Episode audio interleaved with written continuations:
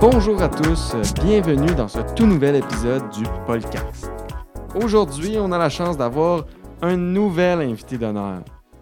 Mais avant de le présenter, je me dois de vous présenter ma co-animatrice d'aujourd'hui, une femme extrêmement impliquée dans le baccalauréat en sciences politiques, Naomi Martin. Elle est étudiante en sciences politiques, elle est membre du comité du podcast ainsi que coordonnatrice de l'Association des étudiants et étudiantes en sciences politiques de l'Université Laval, Salut Naomi, comment ça va? Salut Loïc, ça va bien et toi? Ça va bien, merci. Je suis extrêmement heureuse aujourd'hui de recevoir notre invité puis de discuter. Je sens que la discussion sera extrêmement palpitante et enrichissante pour euh, tous nos auditeurs et auditrices. Ah, je suis sûr que oui.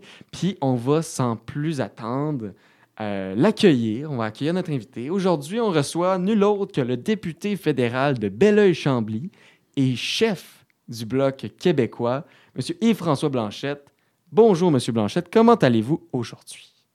Ah, ben, je vais comme quelqu'un qui s'est extirpé du quotidien du Parlement pour faire des entrevues parmi celles que je trouve les plus importantes. C'est lorsqu'on parle à, des jeunes, jeunes journalistes ou jeunes en sciences politiques ou des jeunes en général qui décident de s'intéresser à ce qu'on fait. Euh, c'est toujours un plaisir de faire ça.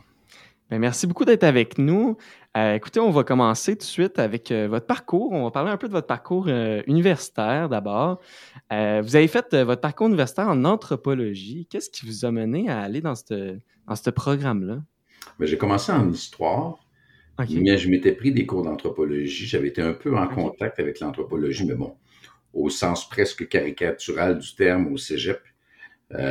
et les cours d'anthropologie que j'ai eus, ça a été vraiment une passion, un coup de cœur complet. Ce qu'on apprend en histoire, je ne veux pas minimiser la, la richesse de la recherche en histoire qui existe. Ce qu'on apprend en histoire est assez durable, dans le sens où ça change pas énormément, ça évolue, mais ça change pas énormément, tandis qu'en anthropologie, acheter un livre en anthropologie, à part les classiques, à part les Strauss, euh, c'est presque un gaspillage tellement cette science-là évoluait déjà très vite et évolue encore très, très vite. C'était comme un coup de cœur. Je suis resté anthropologue dans l'âme, comme un comptable réfléchi comme un comptable ou un médecin réfléchi comme un médecin. Mais mes grilles d'analyse à moi sont des grilles d'analyse d'anthropologue. Ça vous guide euh, un petit peu dans votre parcours politique puis dans vos euh, dans votre métier de tous les jours? Ça me guide dans le sens où j'aborde les questions volontairement ou pas sous l'angle de notions comme la culture ou l'adaptation ou, le, comportement de groupe ou les micro-communautés. Il, y a des notions comme ça qui sont fondamentales à l'anthropologie, qui la distinguent de la sociologie et qui sont très proches, mais dans les différentes occupations professionnelles que j'ai eues, que ce soit durant j'étais dans les médias ou durant les années où j'étais dans l'industrie de la musique, euh, ou maintenant, bien sûr, avec ma fonction actuelle, ça a toujours été une, grille d'analyse importante. Mm-hmm. vous, euh, votre intérêt pour le, monde politique, il, vous vient d'où? Moi, j'ai grandi à l'époque où, quand on dit, je suis pas de ceux qui disent Ah, moi, je suis tombé dedans étant petit, hein, pour moi, c'est Je n'en vais pas là-dedans, mais j'ai grandi à une époque euh, c'était l'époque de René Lévesque, c'était le quotidien d'à peu près tout le monde. Pour des jeunes aujourd'hui, René Lévesque, c'est une photo en noir et blanc. Moi qui ai fait des recherches YouTube, euh, pour moi, c'était le quotidien. C'était l'époque où le Québec était extrêmement politisé. C'était l'époque où tu pouvais pas faire trois phrases niaiseuses comme les conservateurs, puis que les gens allaient pas aller fouiller plus loin. Il allait avoir un intérêt, il allait avoir des débats les soirées des fêtes, c'était des débats en famille, puis on parlait de politique, puis j'avais 16 ans, j'essayais de convertir mes oncles pour l'indépendance. Et, mon père était indépendantiste, euh, donc forcément j'étais dedans. Puis le, francophone régional euh, jeune à l'époque était en général euh, très porté vers les doctrines de M. Lévesque. C'est simplement parce que j'ai grandi là, parce qu'il y avait des gens proches de la politique, proches de la famille, qui m'ont mis un peu en contact avec ça, mais je ne me suis pas engagé politiquement avant d'avoir 22 ans. Donc, c'est pas été à ce point-là une vocation prématurée. Mhm, oui, c'est ça. Dans le fond, vous êtes engagé en politique tout d'abord en 1987, je pense, au PQ. puis ensuite, dans le fond, c'est ça. Non, c'est ça. Vous êtes affilié au PQ en 1987, puis après ça, vous êtes présenté en 2008 pour le Parti québécois. Ben, il y a eu un gros trou. Le soir où René Lévesque est décédé, en 1987, j'ai eu une espèce de crise de culpabilité de ne m'être pas engagé politiquement avant. J'ai fait une lettre ouverte à l'époque pour souhaiter l'arrivée de M. Parizeau au Parti québécois, de devoir le publier, pensant que ça avait été patenté avec l'entourage de M. Parizeau. Ce n'était pas le cas. Euh, après ça, je me suis engagé dans mon organisation locale. J'ai été engagé rapidement à la permanence nationale du Parti québécois. Mais en 1989, j'ai quitté pour, euh, pour le milieu de la musique, essentiellement, mm-hmm. où j'ai été pendant 18 ans par la suite. Puis, qu'est-ce qui vous a mené en, en 2008 là, à vous présenter pour le, Parti québécois? Euh, Pascal Bérubé m'a approché et il suivait certaines des activités que j'avais en musique. Il m'a approché, euh, j'ai compris dès qu'il me l'a demandé que bon, la piqûre venait de m'être donnée. Euh, et que j'allais revenir sous une forme différente à l'activité politique euh, comme je l'avais un peu connue dans les années 80. De la même manière, lorsque j'ai euh, perdu l'élection de 2014, ben, les quatre ans et demi suivantes ont été une espèce de pause non souhaitée, longue. C'est pas long après, mais c'est long, c'est long pendant, mm-hmm. avant le retour, parce qu'il restait encore de la politique dans le bonhomme, faut croire. Et donc, j'y suis encore. La suite n'est pas écrite. Puis, euh, est-ce qu'il y a une raison en particulier pourquoi vous avez quitté la politique provinciale euh, pour rejoindre le Bloc québécois euh, au niveau fédéral?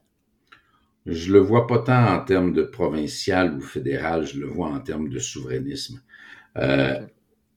En 2016, on m'avait approché une première fois pour la direction du Bloc québécois. J'avais refusé euh, parce que les lendemains d'une défaite électorale, quand tu es un ministre péquiste qui n'a pas été là pendant deux ans et que tu as un gouvernement majoritaire, euh, c'est pas une légende. Les libéraux faisaient du téléphone, puis avoir un emploi, c'était très, très, très difficile. J'ai eu beaucoup de belles propositions qui soudainement disparaissaient mm-hmm. parce que parce qu'ils se faisaient dire que c'était pas une bonne idée.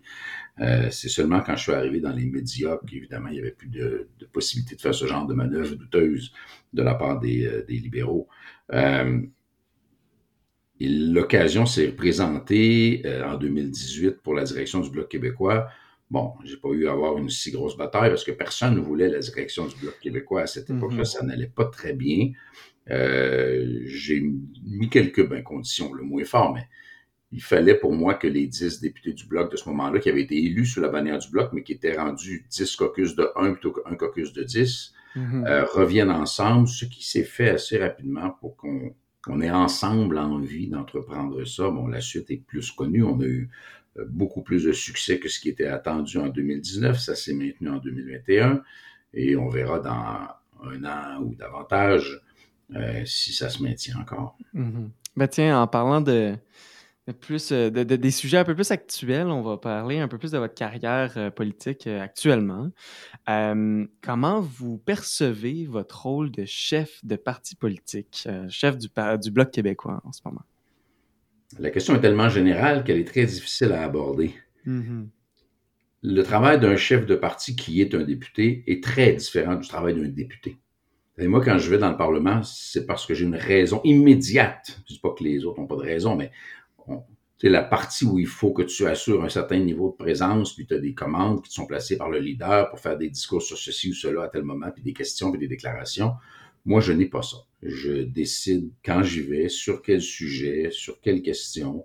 Euh, je distribue les dossiers, j'ai une influence considérable sur les budgets d'Ottawa, d'à peu près tout le monde. Euh, donc, c'est un travail qui est très, très différent et qui, euh, qui commande, j'allais dire qu'il commande une certaine maturité, mais j'ai de la misère à mettre le mot maturité à côté de moi-même encore. Euh, mais il faut, là, il y a un niveau de responsabilité qui est énorme. La première responsabilité, parfois, c'est de ne pas te laisser dévorer par ça, de ne pas devenir un espèce de monstre d'orgueil ou d'autorité. Euh, et ça, il faut que l'entourage soit vigilant. Euh, il faut ne pas oublier, à mon humble avis, que chacun des gens qui sont candidats ou qui sont députés c'est parce que je le leur ai demandé, que ce soit de rester ou de venir. Et ça crée une obligation par rapport à chaque membre de l'équipe. Mm-hmm. euh, donc, c'est un travail qui est assez singulier, qui vient avec une grande responsabilité, énormément de, de, de rétribution, pas au sens matériel du terme, euh, mais qui vient avec beaucoup de, de, valorisation quand ça va bien. Et j'ai pas encore connu le ça va mal. Ça va mm-hmm. venir tôt ou tard. Euh, j'ai pas le désir de m'accrocher quand ça sera plus le temps non plus, mais j'ai pas connu ça. Pour l'instant, ça va bien. On a un caucus qui fonctionne extraordinairement bien. Les intentions de vote sont en général tout à fait bonnes. C'est une, c'est une vie agréable qu'on peut sûrement tenir pendant un certain nombre d'années, mais éventuellement, il faut peut-être revenir à quelque chose de plus tranquille. Sentez-vous une certaine pression euh, envers le futur et l'avenir pour le, le, bloc? Mais forcément, le bloc a dû se redéfinir un peu parce qu'on s'était laissé amener dans des ornières est-ce que c'était le Bloc défend les intérêts du Québec ou est-ce que c'était le Bloc défend l'indépendance du Québec? Moi, je suis arrivé, puis je ne sais pas où, c'est et le Bloc porte les intérêts du Québec. Il ne fait pas que les défendre, on fait des mhm. propositions. Puis les propositions qu'on fait peuvent améliorer le sort des Québécois.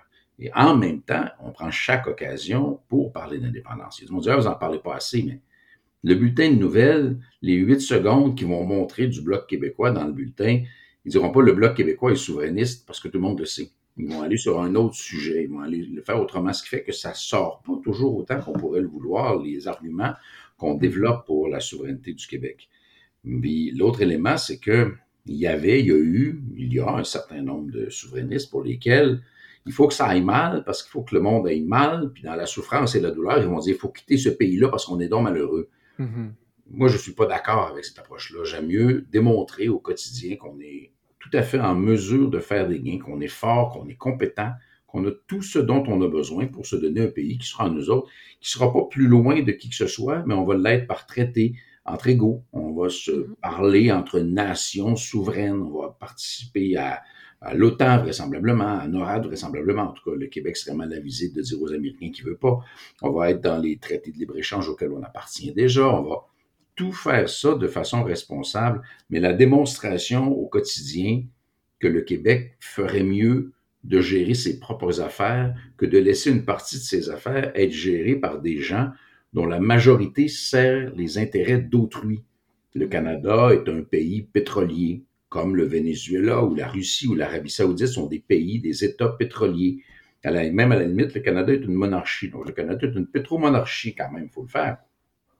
Le Québec est un des endroits, et peut-être l'endroit le mieux placé au monde pour être un exemple en matière environnementale. Pas que le Québécois moyen est un ange écologique, puis que tous les jeunes au Québec euh, recyclent, puis font bien attention, puis ils veulent pas des grosses voitures, c'est pas vrai. Mais le Québec a géographiquement et historiquement la capacité d'être exemplaire. S'il a la capacité d'être exemplaire, il a le devoir d'être exemplaire. Et ça, ça ne se peut pas à l'intérieur du Canada parce que justement, les politiques économiques du Canada sont construites pour exploiter dans le sens de l'État du terme et dans le sens des entreprises du terme, pour exploiter les hydrocarbures canadiens. Et ça, mais ben, pour le Québec, c'est pas acceptable. Une très belle richesse naturelle. Oui, c'est ça, la richesse naturelle de l'Ouest canadien qui est la pire forme de pollution actuelle à l'échelle planétaire, la forme la plus dommageable d'exploitation pétrolière. Et quand je vois des adversaires politiques, en fait, les libéraux et les conservateurs sont pas tout à fait pareils. Les libéraux le cachent, les conservateurs mentent.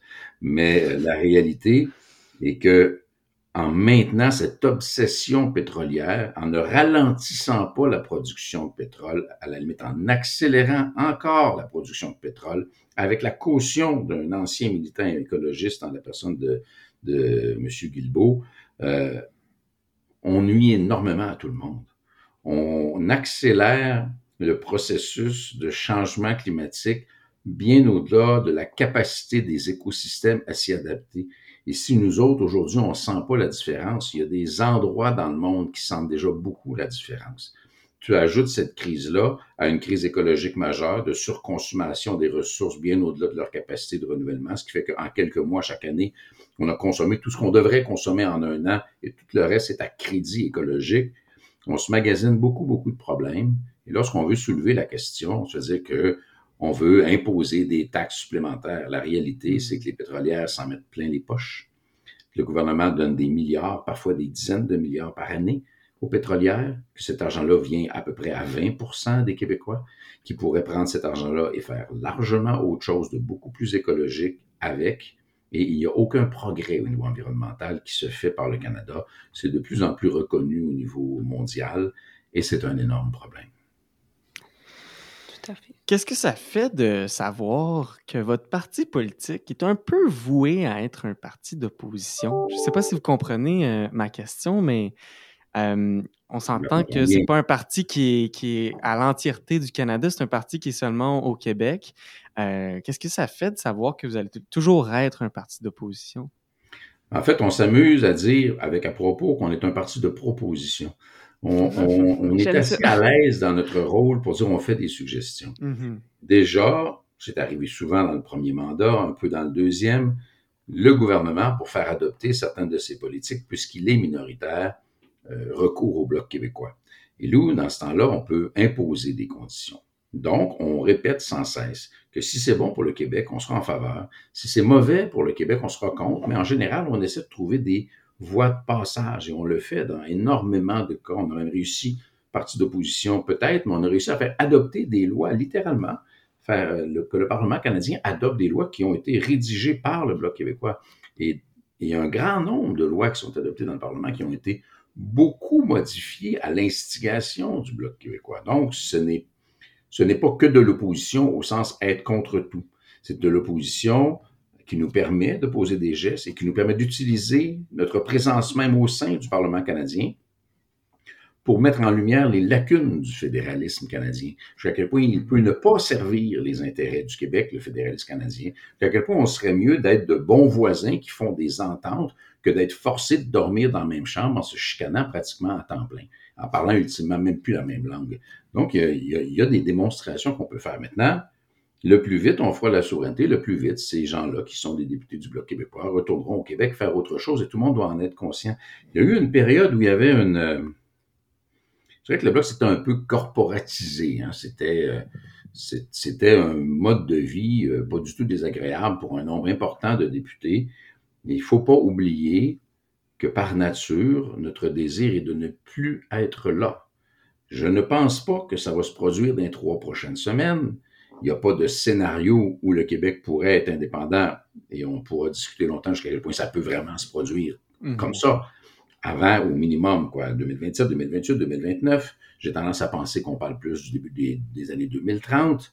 Euh, c'est encore long et ça laisse encore une responsabilité importante, un devoir de vigilance important au Bloc québécois. Super, merci. Euh, vous êtes allé en Catalogne pour un sommet sur l'indépendance dernièrement. Euh, ça ressemble à quoi ce genre de congrès-là? Puis quel, quel bilan pouvez-vous en faire euh, à la suite de l'événement? C'était pas si gros que ça. Hein. C'était un, un sous-comité du Parlement européen qui faisait un colloque sur le droit à l'autodétermination euh, il y avait des panélistes de quelques juridictions qui, sont des nations non souveraines. Mm-hmm. Malheureusement, dans leur description, parfois ils parlent de nations sans État, ce qui n'est pas exact. Les Catalans ont un État, les Écossais ont un État, les Irlandais du Nord ont un État, les Québécois ont un État, mais il y en a qui n'en ont pas en effet. Donc c'est des nations. Une nation se définit elle-même. Euh, qui n'ont pas leur souveraineté, qui ne peuvent pas exercer ou qui n'exercent pas par choix leur droit à l'autodétermination les Québécois euh, n'ont qu'à voter oui, ça va être, ça va être souverain. Euh, le Québec va être souverain. Donc, le droit à l'autodétermination des Québécois n'est pas contesté au sens juridique du terme, ce qui est une fort bonne chose. Ça nous met même dans une position avantageuse par rapport à d'autres. Mais je leur ai aussi dit qu'on se parle entre nous autres. On se fait des rencontres entre souverainistes de différents pays, puis on se parle entre nous autres. Oui, on apprend beaucoup les uns des autres, mais pour les gens dans la rue à Barcelone ou à Édimbourg ou à Montréal ou à, Belfast, ça change pas grand-chose. Mm-hmm. Il faut être capable de construire des collaborations entre ces nations non souveraines. J'ai pas besoin d'attendre après Ottawa qui ne le fera pas pour présenter les fleurons de l'économie, de la recherche québécois à une délégation de Catalogne et c'est en train de se travailler. J'ai pas besoin de passer, puis ils n'ont pas besoin de passer par Londres pour venir de l'Irlande du Nord au Québec pour des présentations du même type. Et on n'a pas besoin d'attendre après Ottawa pour des colloques qu'on peut faire conjointement avec des fondations à Paris. Euh, commencer à donner des sens plus concrets, plus tangibles. Euh, la démonstration de notre capacité à échanger avec le reste du monde et à, à mettre en place des programmes qui sont mutuellement profitables, euh, ça me semble important. Et, et je dis souvent qu'il n'y a rien qu'un Canadien est capable de faire qu'un Québécois est incapable de faire. Hmm. Nous ne sommes inférieurs en rien du tout. On est supérieur en rien du tout intrinsèquement, sauf que nos choix historiques et nos choix politiques font que de façon générale, le Québec est une société beaucoup plus progressiste que l'ensemble du continent nord-américain en termes de valeurs. Quand on s'identifie à une, une, une, société identitaire de droite, mais il n'y a, pas, a pas plus gros mensonge. Quand on essaie de me faire croire que la valeur de laïcité est une valeur euh, conservatrice. Euh, moi, si on veut comparer valeur conservatrice pour valeur conservatrice, justement, je suis anthropologue, on peut traverser toutes les religions de la planète, on va trouver beaucoup, beaucoup de valeurs conservatrices. Puis on va trouver pas mal de monde qui vont être, par exemple, contre le droit des femmes de disposer de leur propre corps. Euh, à l'heure actuelle, il y a des gens qui euh, adhèrent, puis il y a quelque chose de très légitime là-dedans, là, mais avec pas tout à fait assez de recul à une certaine propagande politique, puis on est dans les rues pour euh, euh, se, porter à la, se porter à la défense des Palestiniens, je serais le premier à y aller. Mais attention, se porter à la défense du Hamas, c'est complètement autre chose. Le Hamas est soutenu par l'Iran. L'Iran assassine les femmes qui luttent contre le port du voile. Il faut choisir ses amis prudemment. Donc, le Québec est une société qui est très, très, très progressiste. On a de leçons à recevoir de personnes à cet égard-là. Et est une société qui a l'avantage purement géographique de pouvoir être un modèle environnemental. Déjà, ça nous définit d'une façon très différente. Puis il y a la, l'émergence récente de cette nation-là. Dans les années 50, le Québécois ben, n'existait pas. C'était un Canadien français qui travaillait pour l'anglais à petit salaire. Mm-hmm. Dans les années 60, 70, 80, on a mis en place un ensemble de réformes, on a créé de puissants outils économiques, on a créé un système d'éducation exceptionnel qui, pour l'instant, mérite d'être revu peut-être, mais quand même, à la base, on a créé des universités dans à peu près toutes les régions du Québec qui ont grandement augmenté le niveau de scolarité. À l'époque, les Québécois avaient en moyenne un an de scolarité de moins que euh, les Noirs d'Amérique. Ils étaient les derniers de l'OCDE après, avant, juste avant, avant dernier de l'OCDE, il n'y avait que le Portugal après. Euh, la société a énormément évolué en, somme toute, très peu de temps, parce qu'en regard de l'histoire, 50 ans ou 60 ans, c'est rien. Mm-hmm. Évidemment, on invite euh, le chef du Bloc québécois, on se devait de parler un peu euh, d'indépendance, de souveraineté. Euh, vous avez vu dernièrement, Jean Talon, euh, il y a un quatrième élu du Parti québécois. comment vous percevez la, question de, de l'indépendance actuellement? Où est-ce qu'on se situe au Québec sur la question de l'indépendance, sur la souveraineté? C'est une question qui est, large, qui est vague, mais vous avez un peu mentionné tantôt, vous voyez ça comme un projet qui peut-être va pouvoir se faire d'ici 2030, euh, etc. Mais concrètement, est-ce qu'il y a une nouvelle montée de cette question-là en ce moment? Est-ce que tu es se situe où euh, actuellement l'indépendance chez les Québécois? Quand je parle de 2030, c'est pas parce que je la remets à plus loin, c'est parce que ça prend une majorité de mm-hmm. députés souverainistes à l'Assemblée nationale du Québec, puis qu'il n'y aura pas d'élection avant 2026. Puis l'indépendance, ça se prépare. Le mm-hmm. niveau de préparation que M. Parizeau avait en 1995, c'était énorme, nonobstant les propos ou les erreurs qui ont pu être faites c'était énorme le niveau de préparation. C'était impressionnant le niveau de préparation. Il faut parler aux gens qui étaient des collaborateurs de M. Parizeau pour prendre la mesure du niveau de préparation qu'il y avait là. Aujourd'hui, on n'a pas ça. Quand je fais beaucoup de déplacements à l'étranger, c'est notamment pour profiter du fait qu'Ottawa est une capitale du G7 quand même, pour aller faire cette diplomatie de la souveraineté et aller parler à nos éventuels et futurs alliés du fait que le Québec voudra être reconnu par la France, voudra être reconnu par les États-Unis. C'était, ça faisait de nombreuses années que les souverainistes n'avaient pas été reçus au département d'État américain ou au Quai d'Orsay, qui est le ministère des Affaires étrangères françaises.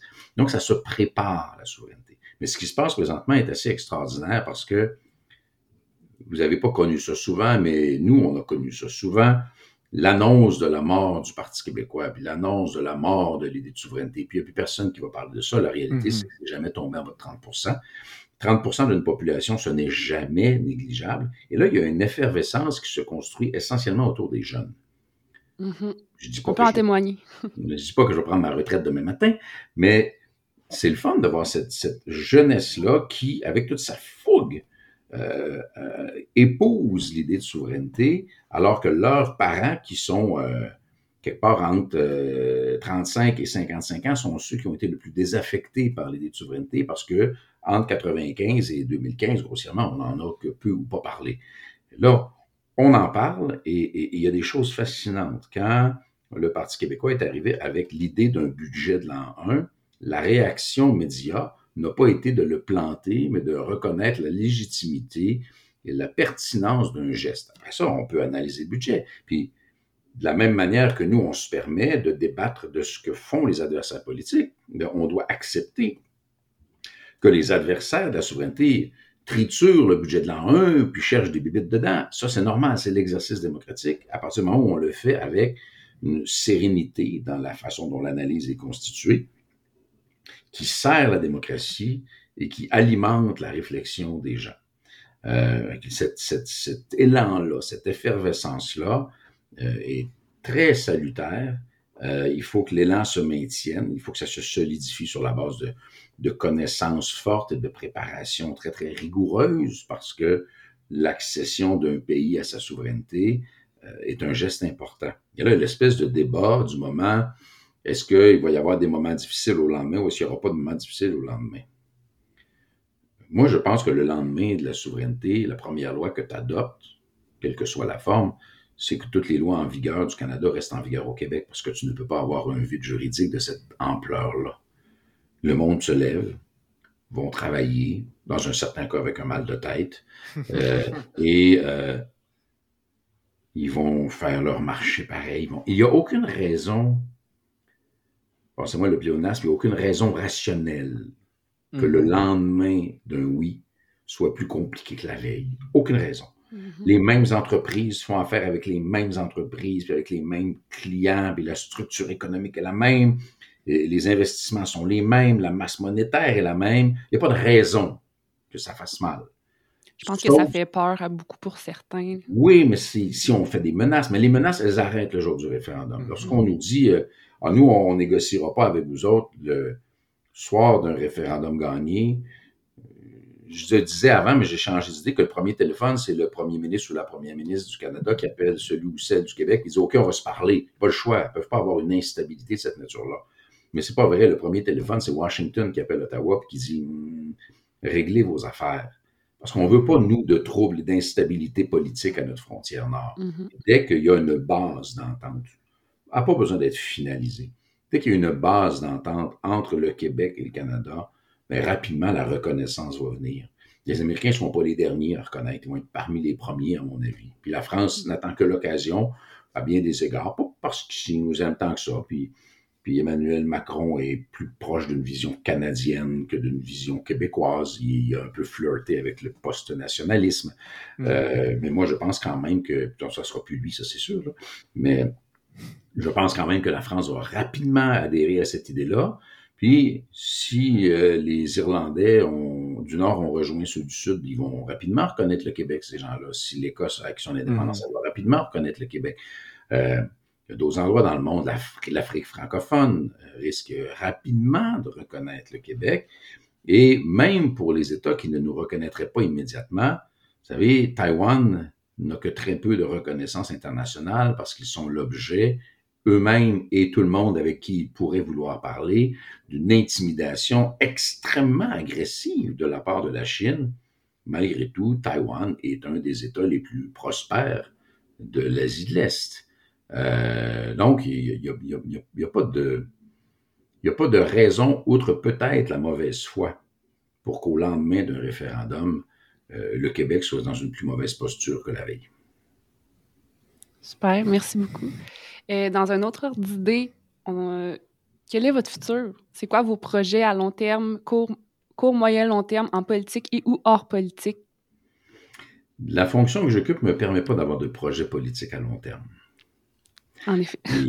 C'est par nature, on est là tant Je suis là tant que l'existence du bloc est pertinente ou tant que les gens qui décident qui dirigent le bloc veulent que ce soit moi. Mhm. Lorsque les gens qui légitimement pourraient vouloir autre chose sont assez nombreux, ben oui, je peux être appelé à aller faire autre chose de ma vie, puis on verra ce que ce sera. Ça arrive, tu te mets en réserve de la République, puis tu fais autre chose. Euh, j'ai l'avantage de, d'approcher de ce qui serait l'âge de la retraite pour un certain nombre de personnes, puis d'être dans une santé exceptionnelle. Donc, euh, j'ai plein de choses que je peux faire. J'ai beaucoup envie d'enseigner. J'ai un peu enseigné dans le passé. Cette relation-là qui est durable avec, avec, avec la jeunesse, euh, je, trouve ça extrêmement enrichissant. Euh, j'ai envie d'écrire, j'ai jamais le temps d'écrire. Euh, j'ai même pas le temps de lire, j'ai des piles de livres d'accumuler. Juste lire les livres que j'ai d'accumuler, j'en ai pour des années. Euh, j'ai beaucoup envie d'écrire aussi. Différents types de, de, de, sujets qui m'interpellent. Euh, peut-être encore un peu de médias, je sais pas trop. Je sais pas c'est quoi le sevrage. Je sais un peu. Le sevrage de la politique est dur. Mm. Euh, tu es habitué d'être dans l'action. Les gens t'interpellent en rue, au magasin, partout. Ils veulent savoir ce que tu penses. Mm-hmm. Et j'imagine que psychologiquement, tu dois avoir un peu peur de disparaître, de ne plus exister, puis tu t'es nourri de cette existence-là pendant longtemps. Ben, je ne sais pas ce que ce sera, mais ce sera dans la sérénité autant que faire se peut. En terminant, euh, on est des étudiants en sciences politiques. Euh, si vous aviez un, conseil ou des conseils à donner à des jeunes qui un jour peut-être se présenteront pour devenir députés ou qui vont euh, travailler comme attachés ou quoi que ce soit, qu'est-ce que vous leur diriez? Mon numéro de téléphone. non, plus sérieusement, c'est assez difficile à, dire. C'est une chose et son contraire. Mm-hmm. Ne vous laissez pas dicter votre façon de penser par qui que ce soit. Euh, mais écoutez tout le monde. Dans le sens où c'est normal, je n'étais pas fait dans la nuance non plus quand j'étais jeune. Euh, on, a, on a le désir de voir les choses de façon claire. Qu'on peut être tranchant on peut être un peu cinglant. On peut simplement s'inscrire dans un mouvement de masse. Et c'est difficile aujourd'hui, alors que le média social remplace la véritable information. C'est difficile de travailler intellectuellement, de briser ce moule-là, d'aller chercher une diversité d'opinions ou d'informations pour se construire une tête sur un sujet donné. Mais ça reste important parce que la, la pensée en silo ou la pensée unique fait très mal à l'action politique ou à la gestion de l'État à l'heure actuelle. J'ai envie de vous dire, laissez-vous pas dicter quoi que ce soit par qui que ce soit, mais ouvrez-vous à ce que tout le monde a à dire. Jusqu'à tout récemment, là, une vraie droite au Québec, ça n'existe plus depuis les années 50. Et là, on a vu réapparaître une espèce de droite sociale, une espèce de droite libertarienne, euh, démagogique, euh, qui fait penser au plus mauvais exemple du côté des États-Unis. Et à l'autre côté, on voyait la gauche comme étant un mouvement collectif. Euh, aujourd'hui, ce qui se prétend être la gauche, c'est l'atomisation des causes. C'est un ensemble d'individus qui se revendiquent de la Charte des droits et des tribunaux pour faire avancer des causes qui apparaissent très, très individuelles. Pendant longtemps, les minorités au Québec pouvaient convaincre les majorités progressistes en général. Le Québec est une société très ouverte, très généreuse. T'sais, collectivement, on faisait une loi, puis le, le mariage gay au Québec, ça a été un progrès très rapide. L'aide médicale à mourir, pour beaucoup, dans bien des cas, est pratiquement apparu ici au Québec. On, a, on est très, très progressiste et on le fait ensemble, une espèce de gauche collective pas une gauche individuelle, pas une gauche qui se définit en disant si tu n'es pas comme moi, tu incarnes le mal. Et malheureusement, on est beaucoup là-dedans, ce qui fait qu'on a parfois, puis je vise personne en particulier, une gauche un peu extrême qui n'est plus collective et une droite qui est euh, libertarienne plutôt que d'être politique. Je pense que la grande, grande majorité des gens sont entre les deux, mais on ne les entend pas parce que l'appareil média est étouffé veut faire de la cote d'écoute, veut faire de l'auditoire, donc fait beaucoup du spectacle. Et toute cette masse de gens qui sont l'essentiel de la société et qui ne se reconnaissent pas dans les extrêmes se font gaver par une information qui est souvent plus spectaculaire que fondée. Et ça, c'est dangereux, je pense, pour l'avenir d'une société. Écoutez, je pense qu'on va conclure là-dessus. merci d'avoir pris de votre précieux temps pour être avec nous aujourd'hui. Merci infiniment, M. Blanchet, d'avoir participé à notre balado. Ben, c'est un plaisir d'avoir participé avec Balado. J'espère que ce sera intéressant pour vos auditeurs, parce que c'est le genre d'activité que moi, j'aime beaucoup euh, faire ça. Je suis sûr qu'ils vont adorer. On avait euh, fait une story cette semaine euh, pour annoncer votre participation et ils étaient tous très enthousiastes à l'idée de, vous écouter. merci Naomi de m'avoir accompagné dans ce deuxième épisode. Ça me fait plaisir. Merci à vous, chers auditeurs, de nous avoir écoutés. Au plaisir de vous retrouver pour un nouvel épisode du podcast À plus tout